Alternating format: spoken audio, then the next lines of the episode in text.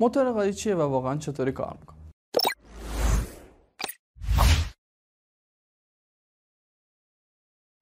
سلام امیدوارم حالتون خوب باشه. قرار در یک سری ویدیوهای آموزشی در مورد یه سری مفاهیم برقی براتون یه سری توضیحاتی ارائه کنیم که ممکن اون دوستانی که اطلاع نداشته باشن در این زمینه براشون مفید باشه و اون دوستانی هم که علاقه‌مندن استفاده کنن.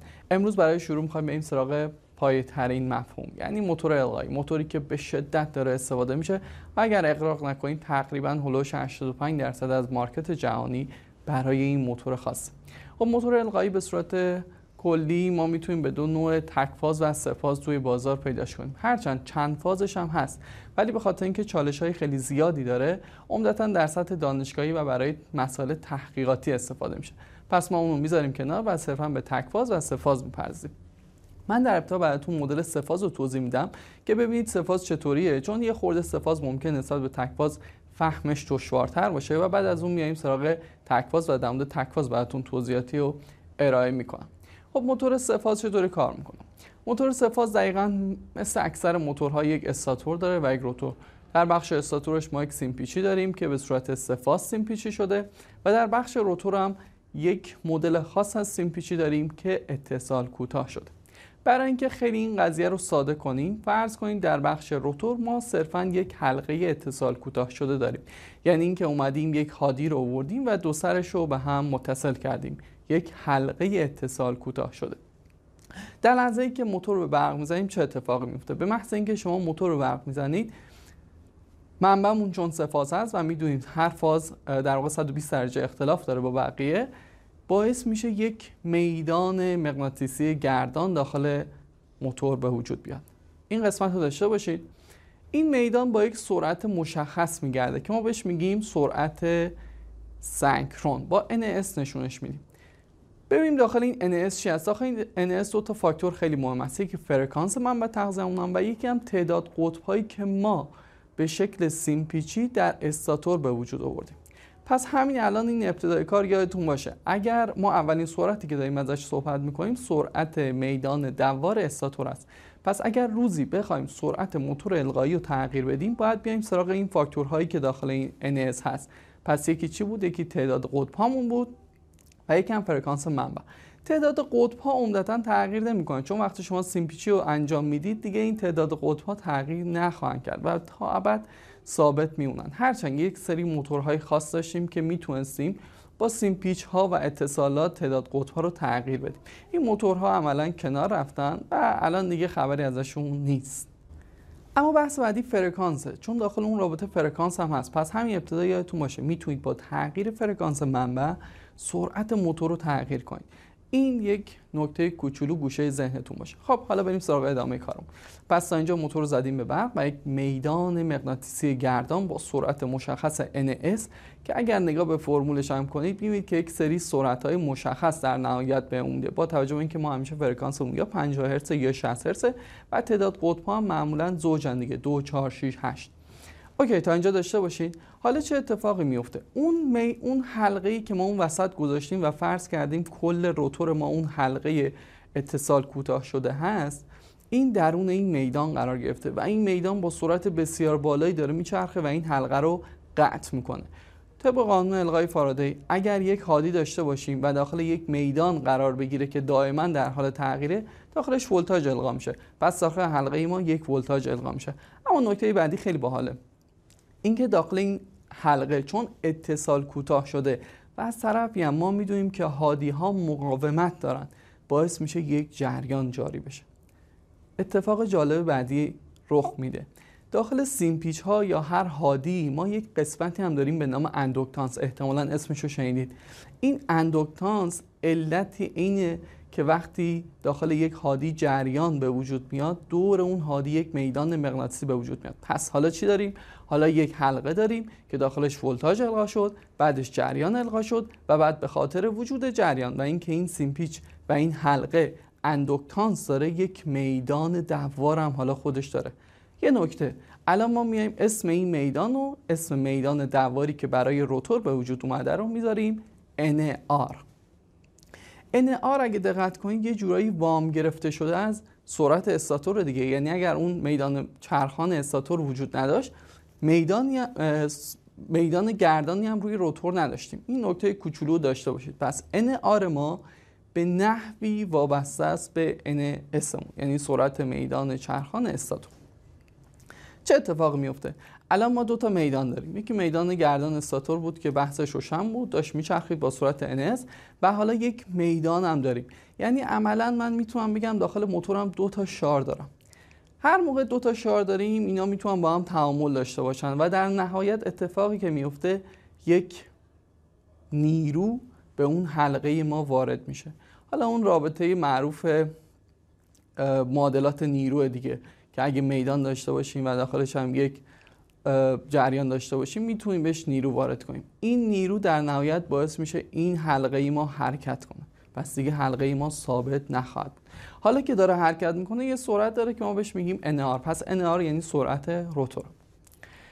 بریم جلوتر. حالا بعضی از افراد میگن آقا چرا به این نمیگن سرعت استاتور اون سنکرون بود؟ پس چرا به این موتور میگن آسنکرون؟ چرا بهش میگن القایی القایی رو که متوجه شدید. چون داریم ولتاژ رو القا می‌کنیم روی روتور بهش میگیم القایی اما در مورد روتور یه خورده بیشتر براتون توضیح بدم. روتور موتور القایی معمولا به دو صورته. یکی به صورت قفس سنجابی است و یکی هم به صورت سیمپیچی شده. قفس سنجابی چیه؟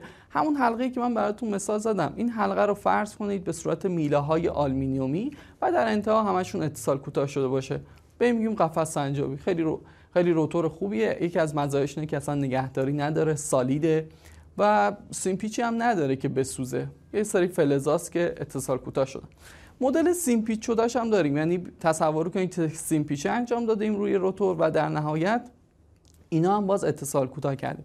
حالا آخر ویدیو بهتون میگم چرا ما مدل سیمپیچ شدهش هم داریم و ازش هم کم استفاده میشه و عمدتا اگه نگاه کنید همون مدل قفس سنجابی است که میله ها یه خورده هم اوریب داده میشن به خاطر اینکه اون هارمونیک های مزاحم رو حذف کنن. چون اگه هارمونیک وجود داشته باشه معمولا انتهای روتور یه میدان خلاف جهتی به وجود میاد که سعی می‌کنه موتور ما رو در خلاف جهتی که داره میچرخه بچرخونه. اگه این خیلی قوی باشه باعث میشه یک تنش خیلی زیادی روی شفت ایجاد بشه و مسائل بعدی به وجود میاد. به خاطر همین میان یه خورده این در واقع میلای اتصال کوتاه شده رو skew می‌کنن میچرخونن تا اون هارمونیکا کم بشه. خب بریم سراغ ادامه کارمون و اینکه بگم چرا بهش میگیم آسنکرون. چرا بهش سنکرون نمیگیم؟ یه لحظه تصور کنید که موتور رو همون لحظه که می‌زنید به برق یک میدان گردان استاتور داخلش به وجود میاد. توی استاتور یک میدان چرخان مغناطیسی توی استاتور به وجود میاد و فرض کنید میگم فرض کنید چون این اتفاق واقعا نمیفته فرض کنید که روتور ما هم دقیقا با همون سرعت میدان چرخان استاتور یعنی NS داره میچرخه. خب چه اتفاق میفته ابتدای صحبت ها عرض شد که درون حلقه ما ولتاژ به وجود میاد به خاطر اینکه این میدان چرخان استاتور اینو قطع می‌کنه.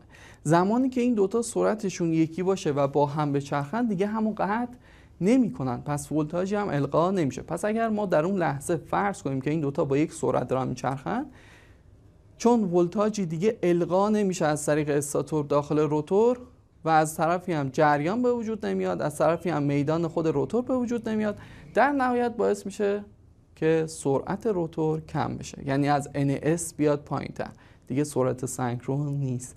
میاد پایین. به محض اینکه سرعتش کم میشه حالا میدان دوار می‌تونه اونو قطع کنه. اختلاف سرعت دارن. یعنی فرض کنید اونو می‌تونه یک ممیز دو دهم دور بیشتر بچرخه و دوباره ولتاژ القا میشه. ولتاژ القا میشه جریان میدان میدان دوار روتور و در نهایت دوباره برهم کنش میدان ها و دوباره روتور شروع کنه به سرعت گرفتن. این فرآیند رو دقت کردید. پس هیچگاه سرعت روتور ما به صورت سنکرون نخواهد رسید بلکه تقلا می‌کنه به اون سرعت نزدیک بشه. این اختلاف سرعتی که بین روتور و استاتور وجود داره رو ما میایم داخل یک فرمول می‌زنیم به نام NS منهای NR تقسیم بر NS و بهش میگیم لغزش. همونطور که مشخصه لغزش واحد نداره. اما لغزش به چه کار میاد؟ اون لحظه ای که موتور ایستاده دقت کنید این واژه لغزش که میگن از اینجا به وجود اومد به خاطر اختلاف سرعت روتور موقعی که موتور ما کاملا ایستاده است و فقط یک NS داریم NS منهای NR NR اون صفر تقسیم بر NS میشه یک. پس در لحظه استارت S ما یک هست لغزش ما یک هست. و موقعی که سرعت می‌گیره و NR میره میره میره میره نزدیک NS بشه S کمترین مقدار خودش رو می‌گیره. یعنی میاد سمت صفر ولی هیچگاه صفر نمیشه. چون عرض کردم NR هیچ وقت برابر با NS نمیشه. پس موتور ما در حالت پایدار اسش به سمت صفره و در موقعی که می‌خواد استارت بشه اسش, اسش در واقع یک هست. این سازوکار در واقع موتور القایی سفاز بود که یکی از بزرگترین مزایاش اینه که خودرو اندازه. یعنی اون میدان سفازی که در ابتدا صحبت کردم میاد اون میدان های میاد اون حلقه های روتور رو قطع می‌کنه و در نهایت باعث ایجاد حرکت میشه. البته یکی از مشکلاتی که موتور القای سفاز داره اینه که گشتاور راه اندازیش پایینه. گشتاور راه اندازی پایین راه حلش چیه؟ اینکه ما بیایم سیم پیچارمون رو بیاریم و در نهایت بهشون یه سری مقاومت از بیرون اضافه کنیم. حالا بحث مقاومت و اینا چیه؟ نیا کنید هر چقدر اون سیمپیچی که شما دارید توی روتور مقاومتش بیشتر باشه جریان بیشتری توش جاری میشه. جریان بیشتر مساوی است با گشتاور بیشتر. خب شاید بپرسید که آقا چرا نمیایم یه سیمپیچ درست کنیم که قسمت اندوکتانسش کاملا تقریبا صفر باشه و بیشتر مقاومتی باشه. خب مشکل اینه که اگر اندوکتانسش کم باشه دیگه میدان دوار روتور نخواهیم داشت. عرض کردم که یک هادی اگر جریان توش جاری بشه به خاطر اندوکتانسشه که یک میدان دوار دورش ایجاد میشه. پس یه جورایی trade-off ه شما یه مقداری باید مقاومت و اندوکتانس رو در نظر بگیرید که بهترین عملکرد رو داشته باشه. پس میایم از موتور القایی سیمپیچی شده استفاده می‌کنیم. یعنی روتور رو سیمپیچی می‌ذاریم و از بیرون سه سرش رو با slip rings در واقع خروجی می‌گیریم. و از بیرون ما میایم بهش مقاومت وارد می‌کنیم. پس موقعی که می‌خواد استارت بشه مقاومت سیمپیچام رو زیاد می‌کنیم. موقعی که با گشتاور خیلی خوب استارت شد و بعد دور گرفت مقاومت رو کم کنیم. چرا؟ چون مقاومت اتلافه دیگه. دوست نداریم اتلاف داخل موتورمون باشه. چرا؟ اصلا گشتاور رو اندازی مهمه. تصور کنید شما سوار مترو میشید. مترو موقعی که همه مسافراش بارگیری شدن اون لحظه به زور خیلی بیشتری نیاز داره تا موقعی که به یک سرعت نامی رسیده پس ما دوست داریم اون لحظه که همه مسافرها سوار مترو هستن مترو قدرت اینو داشته باشه که آغاز به کار کنه و بعد رفته رفته اون مقاومت ها رو کم کنیم و در واقع اطلاف اون رو پایین بیاریم. در ویدیوی بعدی براتون در مورد موتورهای تکباز بیشتر توضیح خواهم داد.